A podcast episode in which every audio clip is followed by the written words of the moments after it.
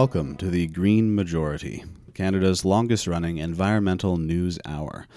Out of CIUT 89.5 FM in Toronto, or perhaps broadcast on your local community airwaves, which are much appreciated, or on podcast websites, wherever people listen to those. I don't know where they listen to those, but they do listen to them. And I'm David Hostetter. I'm Stefan Hostetter. And I'm Lauren Latour. Thanks so much for joining us this week. Sweet. And we're going to get to an interview that Amir Jandali has conducted with Cassia Patel. Cassia Patel from Oceanic Global Foundation, which is an oceans advocate organization doing work worldwide. Exactly. But first, Stefan wanted to highlight something that he read about individual versus collective action. Yes. To start us off. Yes. Uh, so, for opening 10 minutes, we're going to talk about the cult of personal responsibility, most specifically due to an incredible essay that uh, came from Amy Westervelt, who is a highly recommended, one of maybe the best climate reporters. I'm going to say, not maybe, not maybe, one of the best climate reporters uh, in at least North America. And she wrote an article, or uh, more, she wrote a personal essay called "The Cult of, Respons- of Personal Responsibility is Killing Us," and it's a gut wrenching piece, largely because, as a trigger warning to the short pl- clip I will read in a second, discusses the suicide of her father that happened just before COVID. But the point she sort of brings out is really about the way we, as well, the way that she sees as American, but I see it very similar here in Canada, of how we expect ourselves to solve societal problems. So I'm going to read one paragraph and then throw to you for Lauren for thoughts, and then we'll have a, a quick conversation. So here's the uh, uh, one of the paragraphs. When that was over, I gazed mindlessly at Twitter, a thing I somehow found soothing in grief, and saw various people arguing about flying and climate change. It reminded me of the people who'd wondered why I couldn't stop my depressed dad from committing suicide or the people who ask questions like, can't you just hire a nanny? When I talk about what is shaping up to be a decades long struggle to figure out consistent childcare. Maybe these things sound completely unre- maybe these things sound completely unrelated. Climate change, mental health care, childcare, but to me they are all layers to the same uniquely American issue. The idea that each of us can and should solve systemic problems on our own.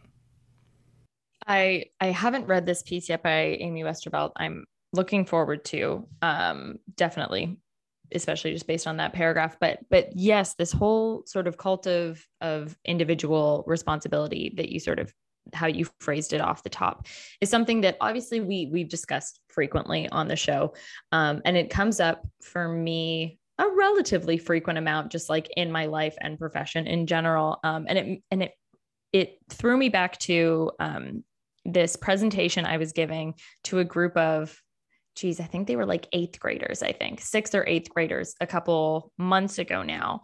And um, I think where where the sort of the difficulty for me comes up around this sort of cult of personal responsibility thing comes up is because people do want to know that their individual actions matter and people do want to know that they can contribute positively. So like for instance when I was talking to this group of of eighth graders, their teacher at the end of my presentation prompted me. They were like, Great. And how can the kids take action? And I was like, Oh my gosh, so great. Like, absolutely, like, get involved. The best thing you can do is like get involved in your community and like, like, yeah, obviously you're not voting age yet, but like, don't be afraid to get in touch with your representatives and like fight to make change within your school and stuff like that. And like really emphasizing those like systemic ways that we can make change and, and those ways that we can sort of contribute to those big transformations societally and then the teacher again asked me, okay, but what's something small that the kids can do right now? And I was like, you're sort of backed into this corner and these kids are waiting for you to say something. So then I was like, I like riding my bike. Like, like, you know what I mean? Like I sort of, I gave in because like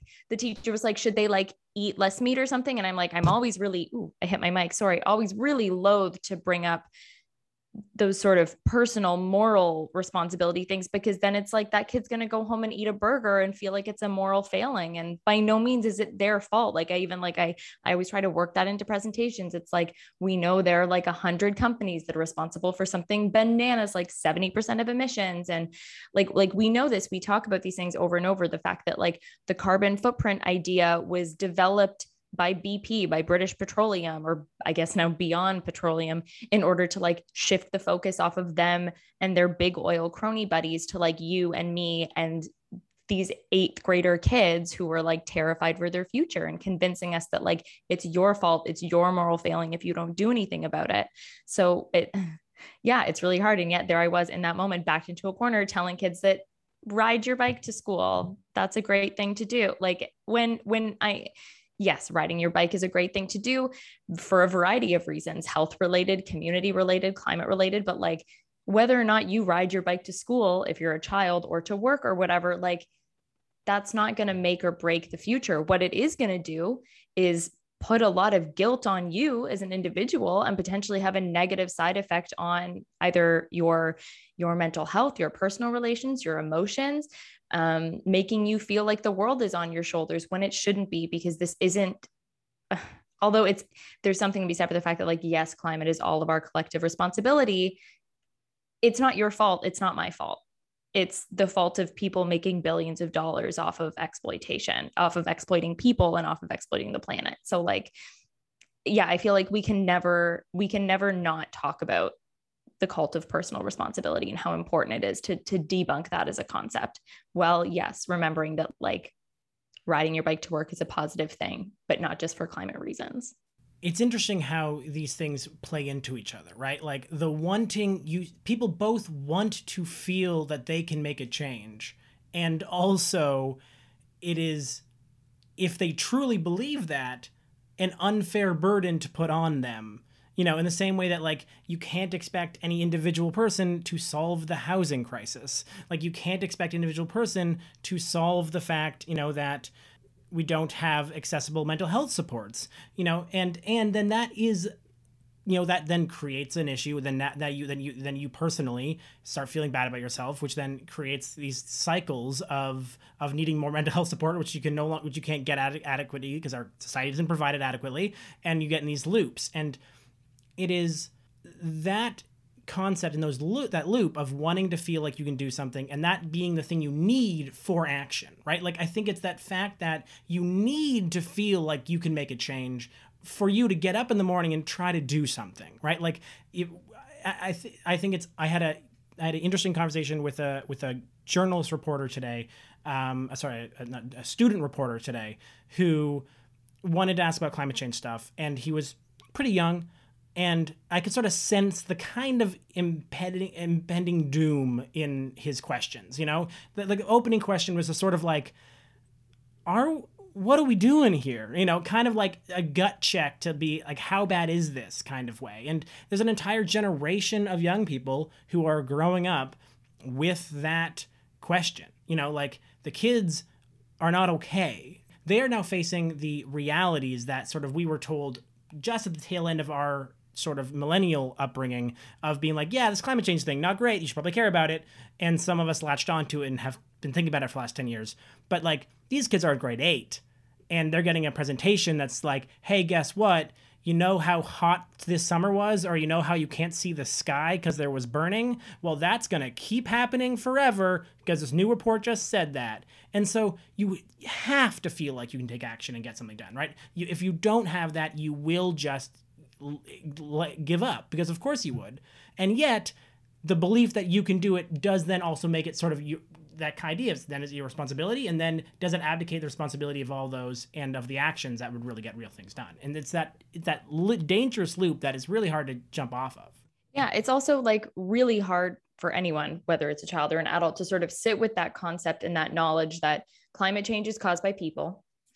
Um, we contribute to it every day as a result of the way our society is structured and the way in which we use energy and the way those those things are sort of built in. But but to also have to accept the fact that like yes you can do something about it but turning off the light isn't isn't it. Like it's it's a real it's a hard concept to grasp. And the only way i can sort of like almost like think about it in terms of like an analogy and that's always a slippery slope is like you can have say a cousin for instance who's a police officer and your cousin might be a really nice person and maybe a really good police officer. That doesn't mean that we shouldn't fight to abolish the police or like like something like that. You know what i mean? Sometimes it doesn't matter how good you are as an individual person within this wider problematic system the wider problematic system still needs to be dismantled.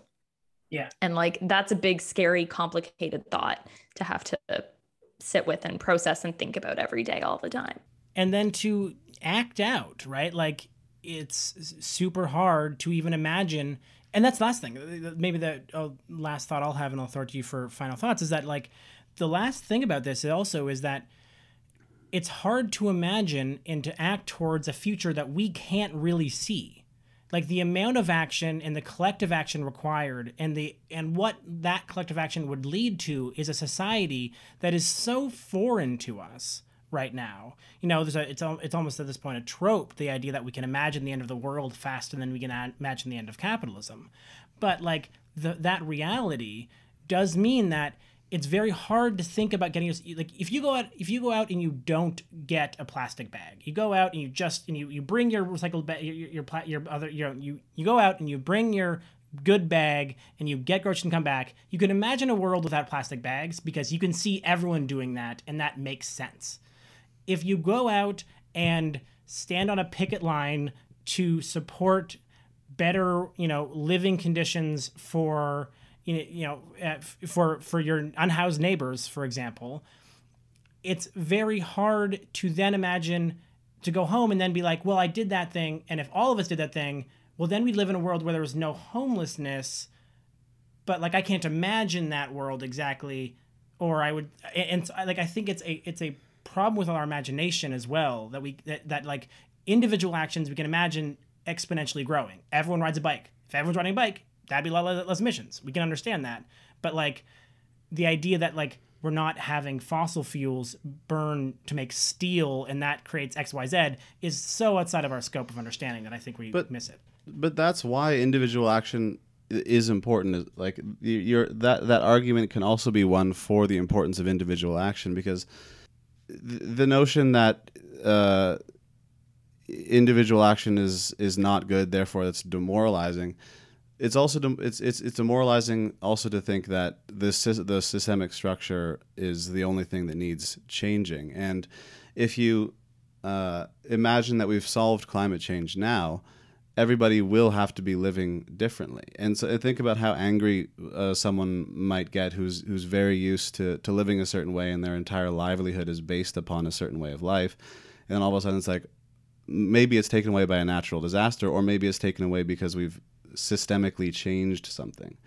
And so the in, and so the individual work of right doing anything personally to think about uh, how we should live differently on this planet is itself like I think half of the problem. Like I, I don't think that, uh, that that that that it's meaning like it's it's it's negligible in comparison. I think it's half the problem individual action because because our lives will be transformed if we do something about this or or they'll be transformed against our will and then we can say oh it's it's god or it's nature right? Otherwise there's a human to blame. It's true that there is a structure that we like like an industrial state which has a structure and if you want power then you should use that responsibly within that structure and those systems should answer to those that it subjects or are subjected to it or live within it.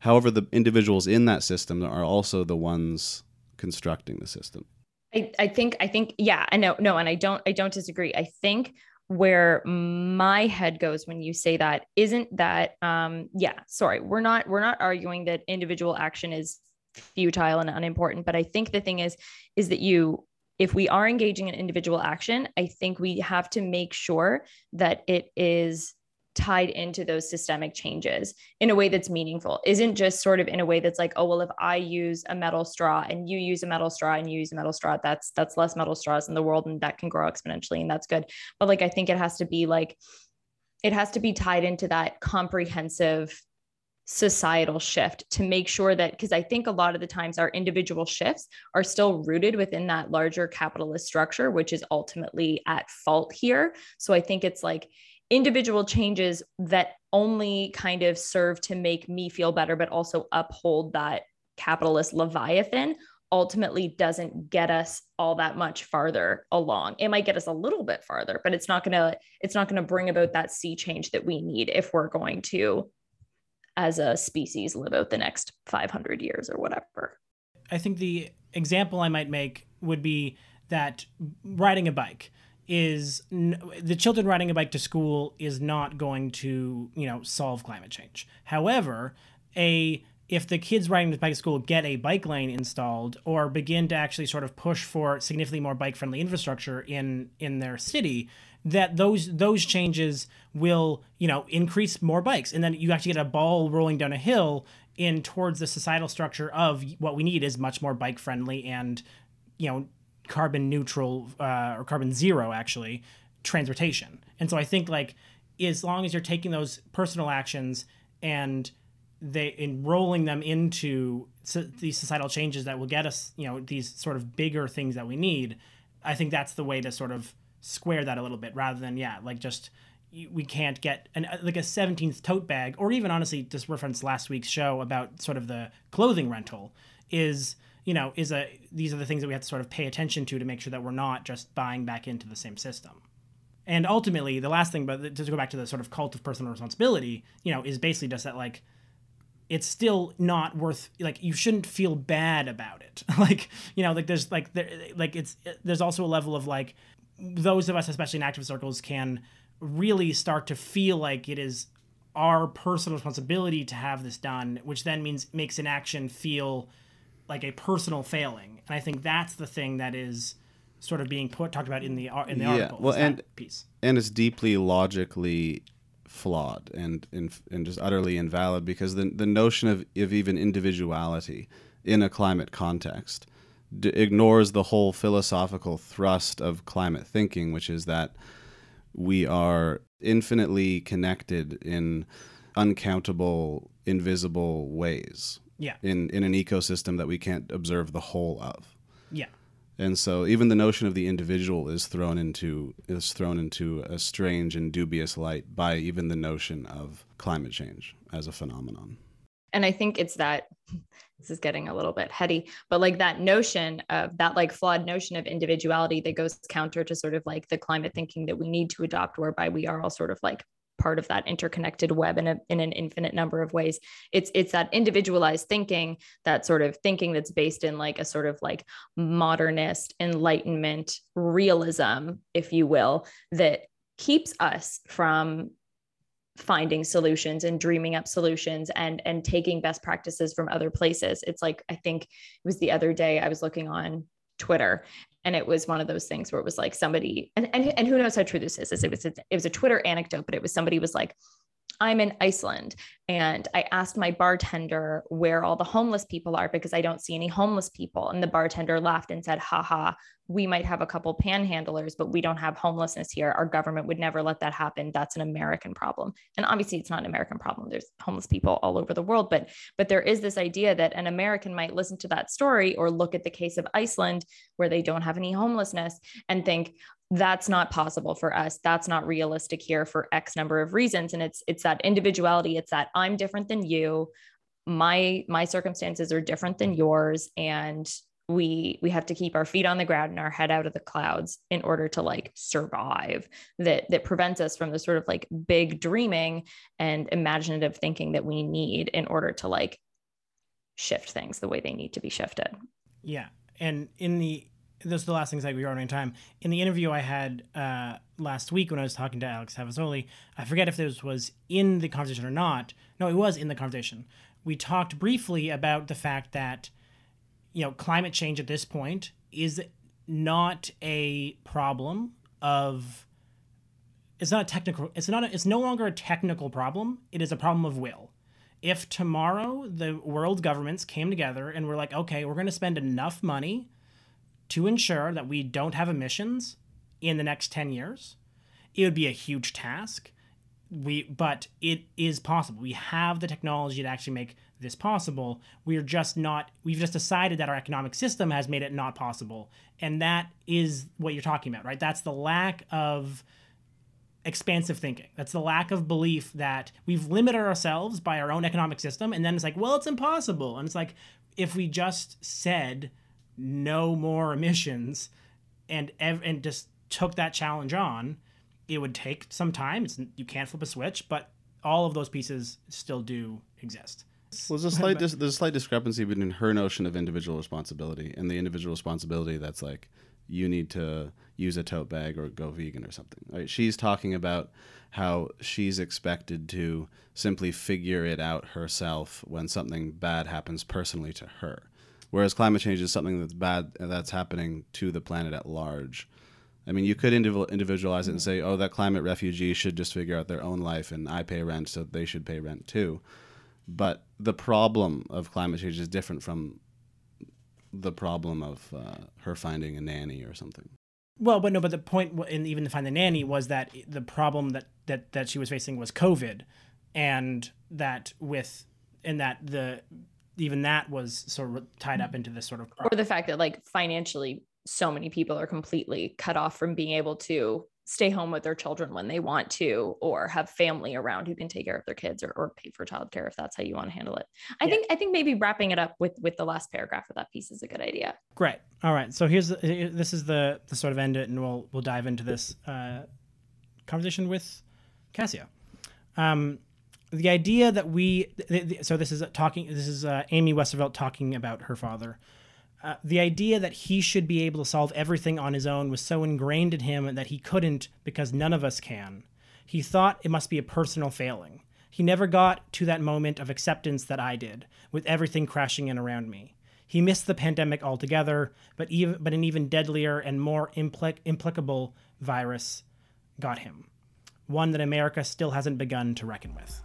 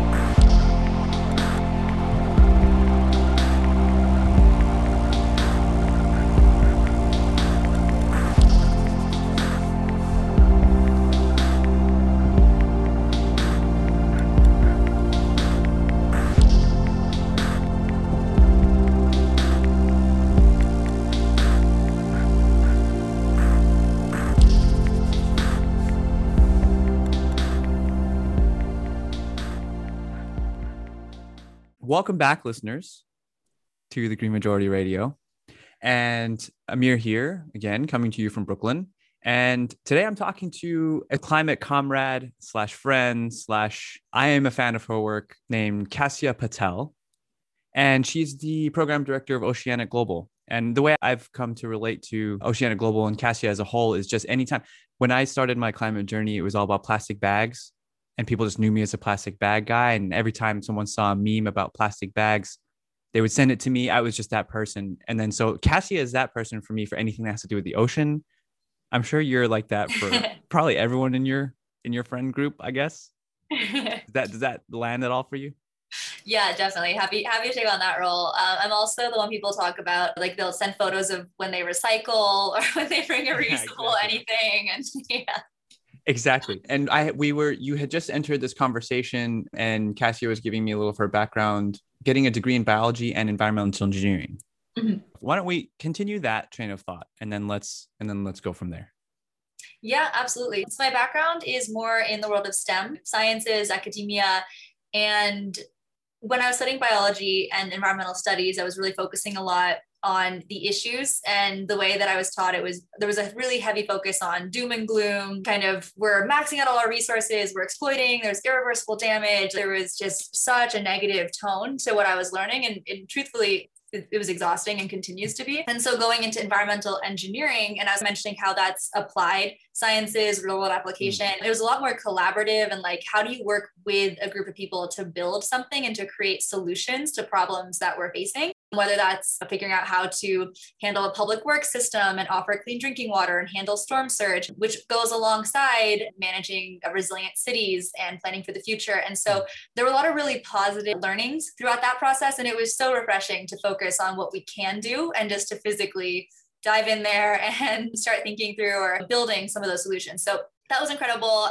At the same time, it was still a bit theoretical in the realm of academia. We're studying these things, putting together proposals for projects. But at that point, I was ready to break out of that realm of, science and, and actually start working with real people and policymakers and companies and communities. And that's where Oceanic Global really called to me. And so I was at school in uh, New York, and Oceanic Global is headquartered in New York. I grew up in Hong Kong, though. And so the founder of Oceanic Global also grew up in Hong Kong. We were connected through family friends, just an interesting web of connections globally. But that's how I became aware of their work initially. And I just loved the approach on positivity on optimism. It was so refreshing in this ocean of, of negative messaging around climate and the planet and the ocean. And so it was really refreshing to see this youth led, millennial led movement that was focused more on positivity using art, using fashion, mm-hmm. using dance, using um, immersive technology, making it cool, making it sexy, making it fun to take action and celebrating all the little things that we do that can build up. And, and that was a really, um, Oceanic Global has a really strong focus on behavior change at all levels. If you're an individual person, for your family, for your community, for your if you're a business if you're a restaurant hotel stadium a music festival like what can you do to drive positive change in this world? And so that really spoke to me through my journey. And uh, there is also a focus on supporting supporting policy reform as well which kind of feeds into all levels of behavior change by driving that forward creating incentives and all of the above for those that have not heard of Oceanic Global before, would you? It's a nonprofit organization that has a vast, humongous list of advisors, and and so how would you describe Oceanic Global? Someone who's never heard of it before. Yeah, absolutely. So Oceanic Global is an ocean conservation nonprofit. Um, I mentioned that we really focus on behavior change, and our mission is to inspire and, and engage a new audience in ocean conservation too. So perhaps people who have maybe never mm. thought about the ocean, never considered their connection or relationship to the ocean, which all of us on this planet are deeply connected to the ocean, if, even if we live in a landlocked area. The ocean provides most of the oxygen that we breathe. The ocean's responsible for temperature regulation across the planet in more ways than then we can then we can really comprehend. We are so interconnected so that's just one fundamental message that that we seek to share. Um, and then through that lens driving forwards behavior change. So how can we then defend and find harmony and balance with the ocean with our life source and with this in, in general with our blue planet? And so our work falls under two primary pillars. One focused more at the community level um, individual action like i was mentioning. Within that falls in a lot of the educational and awareness work hosting hosting awareness events. We're actually the nonprofit production partner to the United Nations World Oceans Day, which happens annually on June 8th. And so World Oceans Day is really starting to step into the spotlight, which is exciting to see alongside Earth Day and just as a day to celebrate our connection with the ocean, a day to learn about the issues um, facing our ocean and learning about how to, to take action.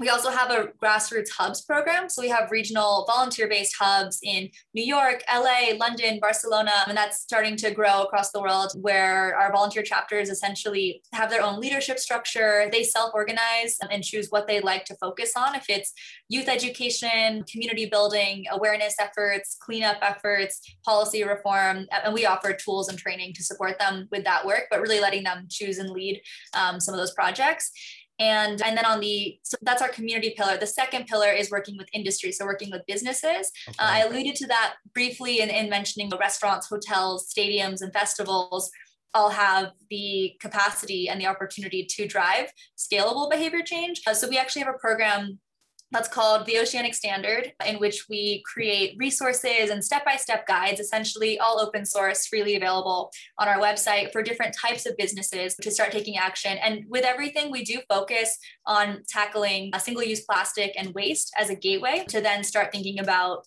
responsible food, responsible seafood, non toxic products, reducing emissions, energy, water consumption, and beyond. But really starting with plastic and waste as something that is really visible, tangible, and that's easier to relate to in some ways because it is it's so physical and uh, we know a lot of the solutions on hand to to tackle and eliminate that from our lives. Yeah, so with businesses we have these guides. We also have a consulting service or support. So we, we'll hold businesses' hand through that process and connect them with alternatives, connect them with solutions for whatever it is they're facing. We do focus a lot on hospitality and tourism. So looking at things like straws, cups, bottles, takeaway containers, shampoo and shower amenities, things like that. And then, and then we do have a badge verification system. So we can mm. ultimately evaluate and then recognize businesses for what they've achieved. And we've got a three tiered badge system. We're actually in the process of rebranding. So we'll be launching the new version in September. And for that, we're, we're shifting to a three starred system. And, and yeah, so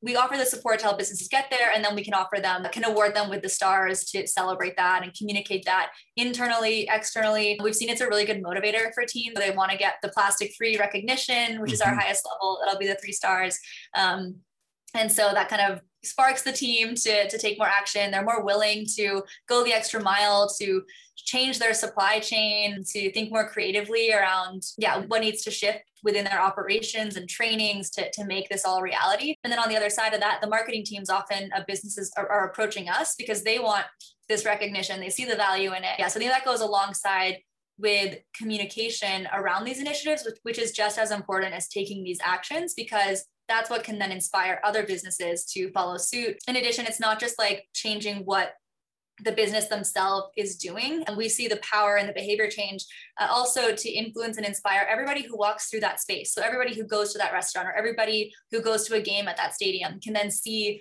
what that space is doing or what their heroes, their favorite musicians or athletes, or if it's lifestyle, favorite hotels and restaurants, what they're doing and see how they can emulate that in their own lives when they go home if if we're talking about the core mission is to inspire activism and conservation of the ocean that's that core C. Yeah.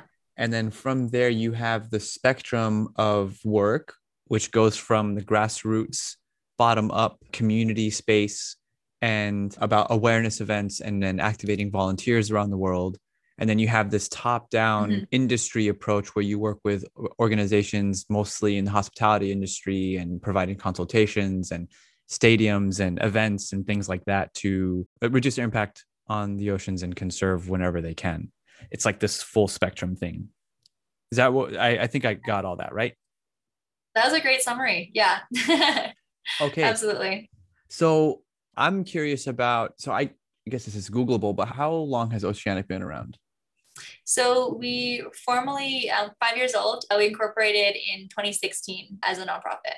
That's remarkable. Five years and all like how, what is, so for our listeners, if you just Google oceanic.global, you'll just see this really beautiful website with all these crazy awesome celebrities and surfers and, and climate activists that all just are organized around this common idea. And that's really that's the the powerful thing. When you can articulate a concept you can articulate an idea and a mission statement and and brand it in a way that reflects people's aspirations they just gravitate to it. What else how what else do you would you say contributes to this accelerated uh, growth? And then yeah what what is that? How does what was that path like that process like yeah, no, it definitely it's definitely been a wild ride, um, and I'm sure also for those who've really been part of it since the very very beginning. At that point, with the event that I mentioned initially, the idea was just to host a, a single event, but then in the process that the team went through to to put the event together and to engage a lot of the businesses on the island and to start essentially encouraging a lot of the businesses to start taking further action and would all of the immense support and excitement to get involved. At that point, it became clear um, for Lea, the founder, that, that there was a need for a nonprofit or an organization to really house all of this work and that there were many opportunities for the programs to grow and to develop and to serve the current needs of the movement and of the space. I think the reason it's been so successful and what's quite unique, I would say, about Oceanic Global as a nonprofit is that the founding team are their backgrounds really are diverse and vary, um, and none of them are in marine biology or ocean conservation or science specifically. They are coming from the events production world, from communications, from marketing, from the music industry, from a wide variety of things. And of course, as you mentioned, there's a really strong scientific advisory board offering mm-hmm. guidance. But I think that the strength of the community and how it's grown is just in the ability to partner and to, to grow together, to bring in experts as needed on for, for guidance and advice in different capacities, but then also to partner with other organizations doing incredible work to uplift their work and areas where we can complement each other too. And so I think that general philosophy and approach just for collective action and to truly lift all boats in this movement is why it has been so successful because we can all lift each other up and that's mm-hmm. why there have been so many opportunities and uh, truthfully at the, particularly at the beginning it, we, we were very reactive to just what was coming in the door. There were so many projects and so many ideas that people had that we were really, you know, very excited to just support and be a part of and get off the ground. And and and now we're at a stage where we can think more strategically around how to best direct energy and effort for our, our own internal programs as well as supporting those of others. But I do think that's why we've been able to grow so quickly is because it's yeah, it's all about just that collective growth.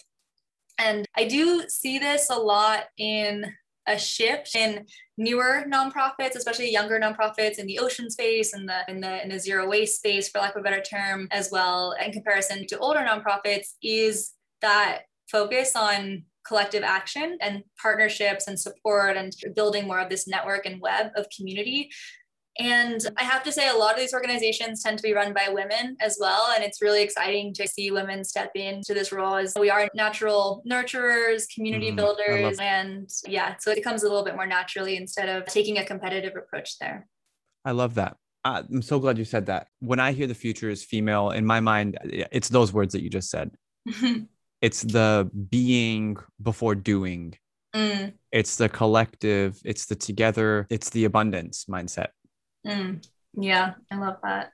Yeah, and I'm glad you brought up the abundance mindset. I think that's still something that personally that I'm I'm still learning and and growing through because I think there is a natural tendency within the nonprofit space or perhaps in, in conservation or just movements, social and environmental movements more broadly, to come from a mindset of lack to come from a mindset that there are limited resources there are limited there's limited funding there's limited attention there's limited space for lack of a, of a better term too just like in, in the movement for us to get our message out there and that we're competing with other messages and i think mm-hmm. um, to your point we're learning that's really not true if we come from a place of of abundance and recognition that we can shift whether it's capital funding attention into this movement in different ways and that we're actually not competing against each other and that there could be infinite of those resources unlike natural resources then we can yeah just to i think that that's where movements can become more intersectional and supportive as well.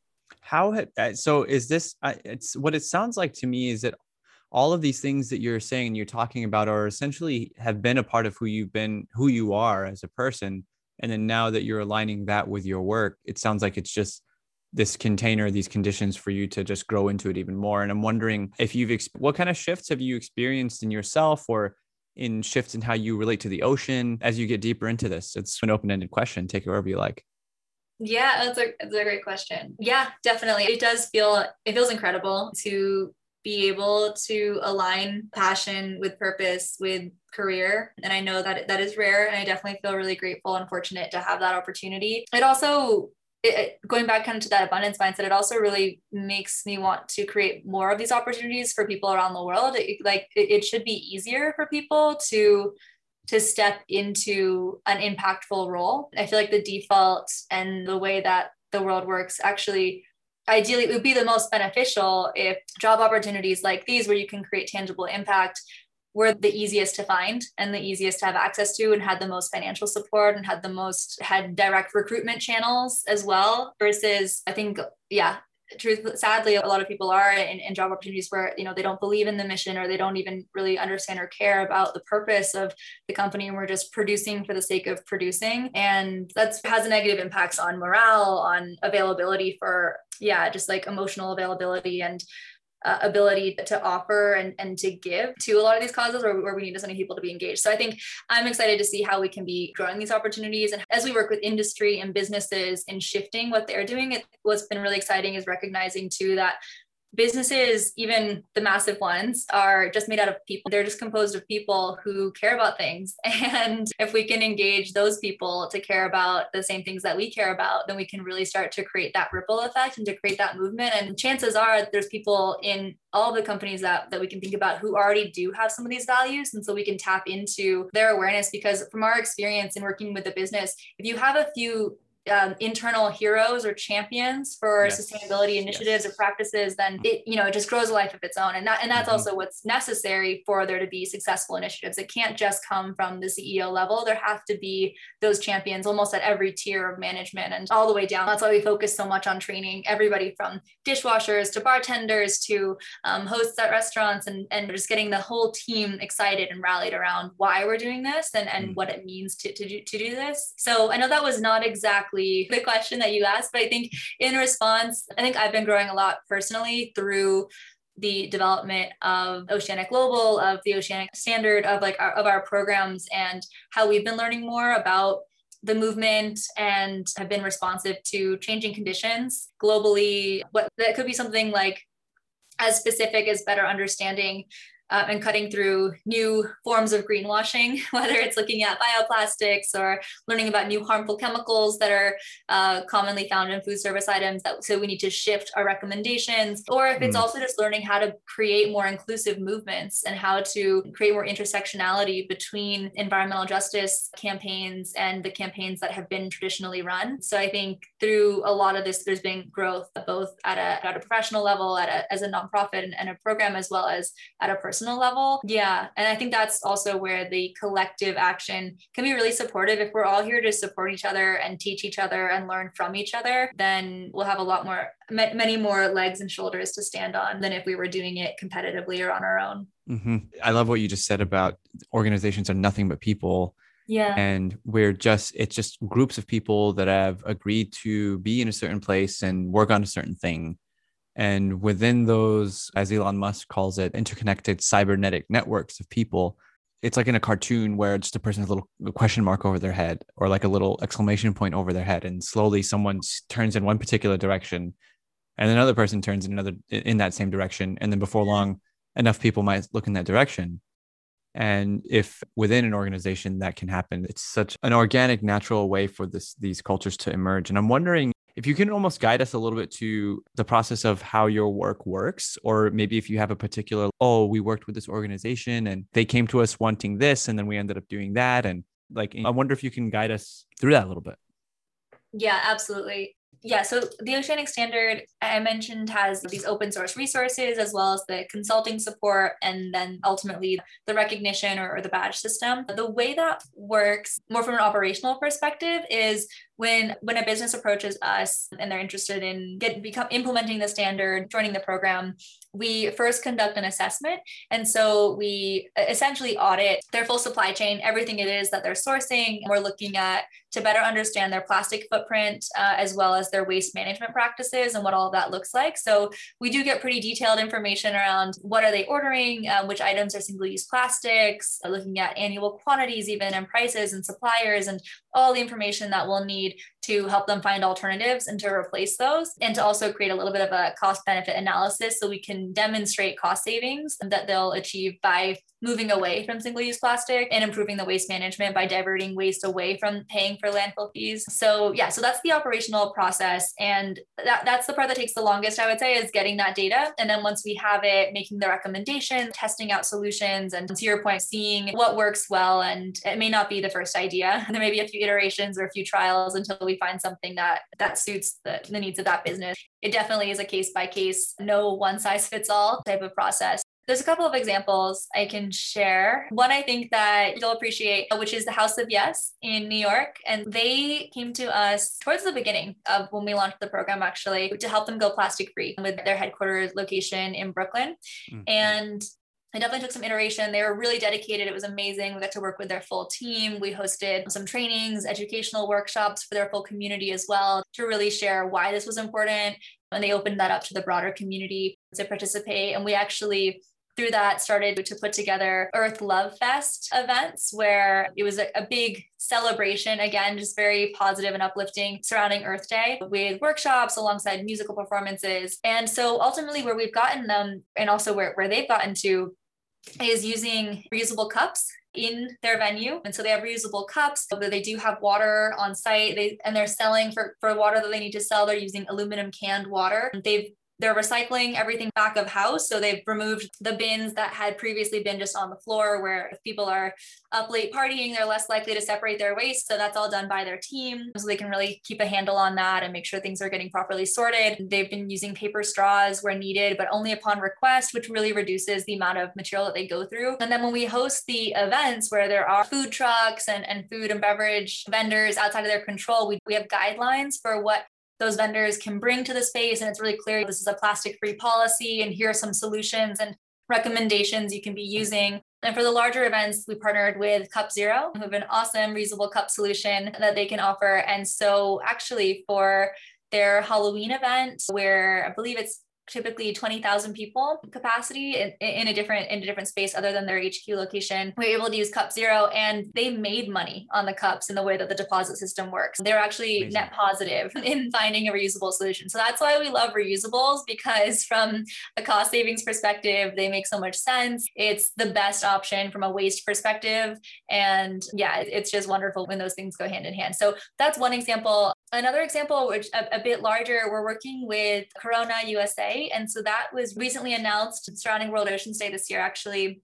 And so we're partnering with them on a five year campaign to, from a community side to host 100 beach cleanups, community level cleanups where people can come out and participate and focus on their own local community. But then we're also working at the internal level with all the different teams, merchandise, marketing, point of sale. We're learning a lot about how those companies work, which has been exciting to help them eliminate a million pounds of plastic from their operations okay. uh, by 2025. Yeah. So we've been really getting into the details of all the little giveaway items, all the merchandise items, everything that's used, looking at the packaging uh, of the product, which has minimal plastic, but reducing where, where it appears. And, and so that's definitely been a much larger undertaking. And a lot of that kind of continuing some of the threads we've been talking about here have to do with education awareness. And what's amazing is everyone is so excited about this and they can't wait to, to do more. And they keep coming up with more questions and what if we tried this and can we do this? And all the mm-hmm. different all of their own field and sales agents and teams want to host their own cleanups too. Yeah so it's just been it's been a really great experience. So it could be one thing if you're just like okay here's a poster of like for your house of yes, for example, you get rid of your single use cups, no more straws, sort everything from the back. Like that yeah. could have been sent as an email. Okay. That's that's just there. But it's one thing if you just do that. It's another thing if you actually go into the organization, hear people, have these conversations, create mm. the dialogue, create the new connections, inspire, connect, storytell, engage, laugh, cry, like all of this stuff that is required yeah. for a person to just churn on the inside. It's almost like this you're taking these organizations through a car wash almost. You're like, all right, cool. Let's like uh-huh. let's get in, let's get under the hood, let's talk about this stuff and then let's identify you are this credible body that is identifying the solutions that is cool. If you guys do this and this, solid. And also you get a star or two stars or whatever. Like so right. you're like this uplifting ocean conservation car wash for people and and organizations of sorts. Yeah. This, yeah. That's what I'm hearing. I like the car wash analogy. Yeah. yeah, definitely. And I think, yeah, to your point, and we and the I guess the email version of that is is just our guides, which are on the website. Exactly. And, right. They do they do go step by step. I have to say in, from my experience, there's only one group that's ever just done that independently. Um, and they were a school, they had mm-hmm. a university, they had a little bit more intention and, and passion around it. Yeah, but that said, I think it's it, a lot of the groups that we're targeting hospitality tourism events music we also work with office spaces where there are dedicated teams so it could be a little different in that scenario but um, but in a lot of other of these other sectors people are just so busy trying to right, meet the right. baseline requirements especially after this past year too so it's just if you make something really easy our whole mission with the program is make it easy make it cost effective get rid of any barriers any limitations any excuses for not mm. taking action and not doing this and, to push them that direction at the same time, if there are go-getters, if there are people that groups that are already doing it, that's great. We can recognize them. We'll still just need to do a verification of evaluate with what it is they're doing. But yeah, exactly. I think we've seen that we it, it's necessary to go beyond just having the guides. Yeah. And then, so does that cost an organization anything? How does that work? Yeah, great question. As we started the program, so we, we launched that program in April 2018, which was really right before I, I had jumped on. And at the beginning, it was completely pro bono. And that said, as we've been growing the program to be financially sustainable as well, we're rebranding. I should mention, I think I did mention, we're launching that in September. And so that'll have like a new website, a new registration platform. So we are introducing more, more consistent registration fees and consulting fees. That said, they will be, so those will all be tax exempt donations to Oceanic Global. But that said, there will there's always going to be a sliding scale and we'll have we'll still be doing pro bono projects particularly in coastal communities and we're actually running a lot of projects at the island wide level with different communities in in barbados Aeolian islands in the bahamas and uh, and elsewhere in, in, Mexico. And a lot of those programs have local funding where we're able to then hire consultants that are on the ground. Um, a, a, massive part of the program is actually training consultants. And so these consultants are ones who can work with the business, conduct the assessment, offer the recommendations, um, and then basically package all of that and send that a project report or documentation to us. And so we can give our stamp of approval and award the badge. Mm. Yeah. And so the idea is really giving people tools to be leaders in their own community and bring yeah. this to businesses where, where they are in their own language. And, and so we, and we have translated a series of the guides, but having that in-person dialogue of course is so valuable so yeah so i guess long story short yes there are some set fees that said it's pretty flexible based on whatever business can do we want to work with everyone we do have a, a sliding scale there yeah i love it Okay, great. So then if an individual is listening right now, an individual can go on and most of our listeners are in, in Toronto and across Canada. They'll be looking at, I'm sure, some uh, volunteer hubs in Canada that you're aware of. We do not yet have a hub in Canada. We've been working with a lot more partners and organizations and businesses in Toronto, though, I will say. We've also had different team members at different times based in Toronto. So, yeah, so definitely a growing community there, although not officially okay. uh, a hub. We, we only do have four official hubs, but that said, there's a lot of ways to still get involved and support. And if anyone's interested in becoming a consultant, that's definitely something that, um, mm-hmm. that we mm-hmm. can loop, loop anyone into. Or if you're just interested in spreading awareness and letting businesses know that these types of resources and support exist. Again, like the resources are freely available just on the website too. Right. That's another way to be like an ambassador in your own community for the change. And if you're listening and you're saying to yourself, you know what, I also run a nightclub, or I want to rest- run a restaurant, or you know what, yeah. my uncle runs this hotel and we're in Vancouver. And you know what, I, they just watched Seaspiracy. And now is my opportunity to get in there and just say, listen, now's the time where we're getting rid of all of those little tiny shampoo bottles that you're giving out to every single room. Guests come and take 10 extra ones and they never end up using it. Uncle, we're cutting it. We're getting a hold of Oceanic Global. Here's the deal so if a person's sitting there listening to us yeah. right now, that's another way they could get involved, can get in touch and on an organizational level as well. Absolutely. That would be amazing. Yes, definitely. Yeah. And our, so our website is oceanic.global. And if you go to the solutions tab at the top, you'll see all, all about our, our solutions program. You'll see all the guides and resources there. There's actually a form directly there where you can reach out depending on if you're a business a consultant if you're a solution provider and you want to be to be added into our network of solutions that we recommend. Also we'd love to hear from you and get you in the loop there too. Yeah so how would a person if say our listener is the person who has an uncle with that owns a hotel how did they get you guys to run their hotel through a car wash yeah yeah so on, on that solutions page so yeah so it's oceanic.global mm-hmm. solutions page at the bottom there's a button mm-hmm. called verify your business uh-huh. uh, if you click on that'll just take you to an email address and so you can shoot us a quick note and, and we'll get back to you pretty quickly we as a part of the rebrand that, that i was mentioning we will have a new website up for the program shortly and that will have its own embedded like registration mm. platform for, for projects to like directly just give us some basic info which will uh, catalyze the process. But for now that email address is perfect. Okay great. And for yeah for anyone listening also mention that you heard us on the green majority radio and that will be a jubilant experience to hear about for me and the rest of the green majority team as well as Cassia. That is great. I have learned a lot. This is so cool. I would like to bring us back home with you've been in this world for a long time. Like clearly, this has been a very important thing to you and your heart for many years. And now you are steeped into it. You're a program director for this awesome organization. Is there something that you wish more people knew about one thing that I wish more people knew, I know this may sound a little repetitive, but just one thing I wish more people knew is that everyone is welcome in this movement, that you don't need to have a, a, relevant degree to get started and to be a part of this. And if you are waiting for an invitation, consider this your invitation. You're very welcome, and we'd love to see you join us and, and become a part of this in whatever capacity that looks like. If that's supporting Oceanic Global's work, if that's just starting to read, watch, learn, participate in more discussions, like the incredible events and discussions that uh, Amer is leading and others around the world, then then please just start with that and start by doing that. But then I think really just to recognize the the power and capacity that we all have to create change. If it's getting rid of plastic in your day to day life, if it's eating less seafood, eating more responsible seafood, if it is changing the way that you travel around the world, if it's offsetting with mangroves and blue carbon. A random one that came up actually at a House of Yes event too is especially if you're in New York City or other areas where we have combined sewage overflow systems. So the water down our drains is combined with stormwater.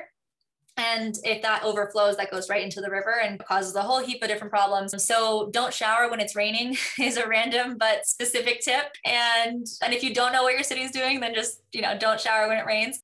So one thing I was just chatting about with Amer before we jumped on for the interview today is that the little city of Santa Rosa in California has, as of last night, unanimously passed a zero waste food ordinance, which mm. means that all restaurants, including fast food restaurants, have to use reusable food service ware for dine-in. So that just means for, for a dine-in, there, there will never there will not be styrofoam, plastic wrappers, lids, straws, etc. when you're actually eating in the restaurant. And there will be support for, for dishwashing and all of that as that transitions. Uh, but this is this seems pretty straightforward, but it's pretty revolutionary when we think about how accepted a single use mentality, even when we're sitting in a place. And so it is actually a pretty big shift and is gonna is gonna force a lot of those massive chains to reconcile with with focusing on more local scale solutions. So really exciting work there. Just to share that note of optimism um, and a, a, reminder to just check out what local policy is in the works in your area, even just in your city